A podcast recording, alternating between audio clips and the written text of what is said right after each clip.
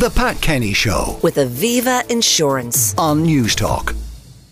Last weekend, after Verstappen inevitably took the victory at the Qatar Grand Prix, all the drivers were of one mind. It was just too hot in the cockpit. Now, it's one thing to become dehydrated as you mosey along on your car uh, down by the Costa or wherever you might be on your hulls.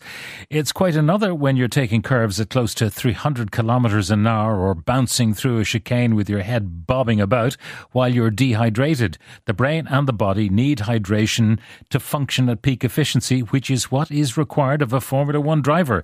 I'm joined by Shane Hannon from Off the Ball. Shane, good morning. Morning, Pat. So, what went wrong? Well, you say too hot, but also too dangerous. Uh, listen to this. So Lance Stroll passed out in the car at the weekend in Qatar. Alex Albon had to be treated for, quote, acute heat exposure. Logan Sargeant retired from the race due to extreme dehydration. George Russell said he nearly passed out as well. Lando Norris said it was much too dangerous to drive. And Esteban Ocon on lap 15 uh, vomited in his helmet. And I'm sorry for anyone eating their breakfast this morning, but that's the reality. It's so dangerous. Uh, Um, what was different about it? I mean, we know in the Middle East uh, temperatures can be high, but they race in other hot places. Now, some of them, the, the races are uh, so late in the evening that the temperature drops. What went wrong in Qatar? a, a number of factors. So the ambient temperatures during the day in Qatar at the weekend uh, were 40 degrees. Then at night time they were still 30 degrees when the race took place. Uh, at, at one point, George Russell in the car in the cockpit was told the temperature was reaching 50 degrees Celsius in his In cockpit, cockpit. which is just remarkable. When you think that they, these lads are going around corners at 200 miles per hour, concentration is paramount, safety is key. No, no Formula One driver has, has, has died. Uh, from anything serious. Uh, I mean, Jules Bianchi in 2014 at the Japanese Grand Prix, you go back to Ayrton Senna in 1994. But the weekend was a bullet dodged for the FIA, for Formula One. Uh, they're very, very lucky that the driver wasn't killed because I mean they were they were literally passing out in the car. You saw some clips of drivers being pulled from the from the car afterwards. Some of them looked, in my opinion, like they, they didn't know where they were.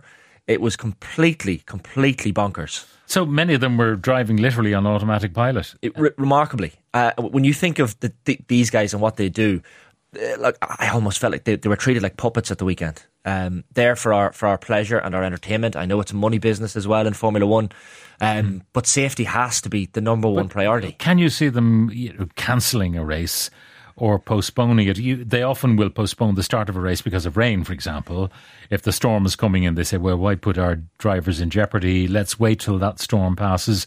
They can put on their wet tyres and drive on a damp track. That's fine. Yeah. But can you imagine them saying, hang on, it's it's just too hot, lads. We're not, we're not going to drive. Well, this is the thing, uh, and a lot of people have said this since the weekend, Pat, as well, is that heat needs to be treated like on a completely wet track. They need to have the same attitude because, as you say, if there's a wet track, safety does become paramount. The safety car comes out. They decide not to start the race if it's too wet. I was, I was at a Grand Prix in Spa in Belgium my fo- uh, myself before, which was cancelled before the start because there was too much rain. Heat needs to be treated the exact same because we cannot see a repeat of what happened. Now, the Qatar Grand Prix next year is a little bit later in the calendar year, might not have the same issues again, but there are more races next year than ever before, 24. And then again, you can't presume that the temperature will be at any particular level at any time of the year. Now, with our own uh, very odd weather last week, at the, the beginning of the week, it was positively balmy. One hundred percent, and and uh, like the, the, problem is here. Formula One drivers have egos. Let's be honest. There's only twenty of them on the grid. It's very competitive to get onto that position. Even with your teammate, you're competitive. So they're not going to turn around and say, "Oh, I don't want to race today." Esteban Ocon said, "Y- "You'd have to kill me before you, you I, I retire from the race." Now, one of the Logan Sargeant had the sense to retire from the, race the weekend, but 19 other drivers didn't. Uh, and you know, you can't blame them either because they're all earning a wage and they don't want to retire. Was there much communication uh, that was uh, heard on the TV coverage of, uh, you know, it it's bloody hot in here? we didn't get as much as we should have. And look, the, I know, I know the Formula One don't want the, the fans to maybe hear drivers complaining about the heat and, and, and maybe the, the safety risks would have become too apparent to TV viewers. Um, but one of the teams after the race felt the need to, to say on their social media, everyone's okay. Our two drivers are okay, which is remarkable. Like to, to see a team actually saying, by the way, our, both of our drivers are fine. But, and, and that's because of the TV images that you saw some of these drivers borderline fainting. A couple of them did pass out in the medical room after the after the race. You have a clip. Yeah, we have a clip. I, I was chatting to John Watson, f- former Formula One driver himself, five-time race winner. Uh, he was chatting to myself on the, on the Formula One pod and off the ball, and he gave his views, and this is what he had to say on the whole thing. at a particular circuit where you've got a lot of high G in high temperatures, high humidity, and the expectation is that you have to push for the entirety of the of the Grand Prix. And some drivers seem to have that capacity more than others. I mean, look, I've I've also vomited in my helmet, not in a race, but during a test. And I can assure you it is no pleasant thing. Or to find yourself going through a sequence of very fast corners. Maybe the preparation for drivers now, in light of the possibility of having a number of races consecutively where you're running in these extreme conditions, they might look at how they prepare their drivers. And I still maintain that there is a difference between preparing a driver for his race fitness and preparing a driver to have a stamina, a level of stamina that will enable them to you know, drive through that event relatively comfortably. So they're going to have to have a look at it anyway, and uh, whether they just push it back down the the calendar.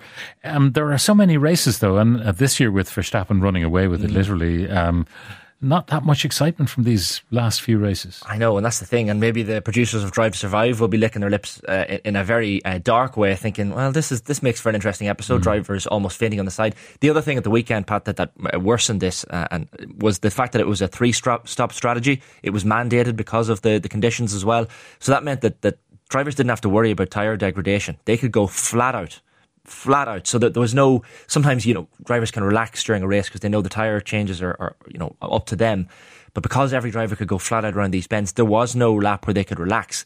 Their concentration was paramount for the entirety of this race which only led to more dangerous conditions. And you think oh it's, an, it's at night time it can't be that bad. 30 degrees at night time the humidity was at 70% uh, and, and, these guys just did not want to stop. The, the FIA have come out as well, Pat, afterwards, and they've said, look, we're going to change some, some things as well. We're going to discuss these at an upcoming medical commission meeting in Paris. Uh, guidance for competitors, research into airflow in the cockpit and how that can be improved, uh, and changes to the calendar as well to kind of leave gaps between these types of races. Uh, but Yuki Tsunoda, one of the drivers, opened up his, his visor at one point to, to bring in airflow, and then sand got in his eyes, which led to more danger. So, I mean, all the things that the, the FIA might say that could help led to even more dangers. So I don't know what the answer is here. But you see in other sports uh, having the mandatory water break, for example, we're seeing it in the World Cup. Yeah, um, and even in matches, uh, you see it where it's not even that warm. Exactly. They, they just do it now. It's uh, hydration is hugely important. One hundred percent. You, see the famous images of Steve Staunton with the with the hat on in USA '94. It's not it's not new in sport. There are a lot of there's a lot of research that's gone into dehydration in sport. Uh, you know, Barry McGuigan, I think, even had a fight where he blamed the dehydration on, on, on losing when he was defending the world title. Like even at the Rugby World Cup, we've seen it in Paris at the start where the temperatures were quite high. The World Cup in Qatar had to be put to winter because obviously a summer tournament would not be possible in that heat. Uh, so sport has a real problem here. And look, I don't want to bring it back to climate change, but I mean, it's only going to get worse as the decades roll on. So certainly has to be something that, that's thought about. But in Formula One, it's particularly dangerous. Shane Hannon from Off the Ball, thank you very much for joining us. The Pat Kenny Show with Aviva Insurance. Weekdays at 9 a.m. on Newstalk.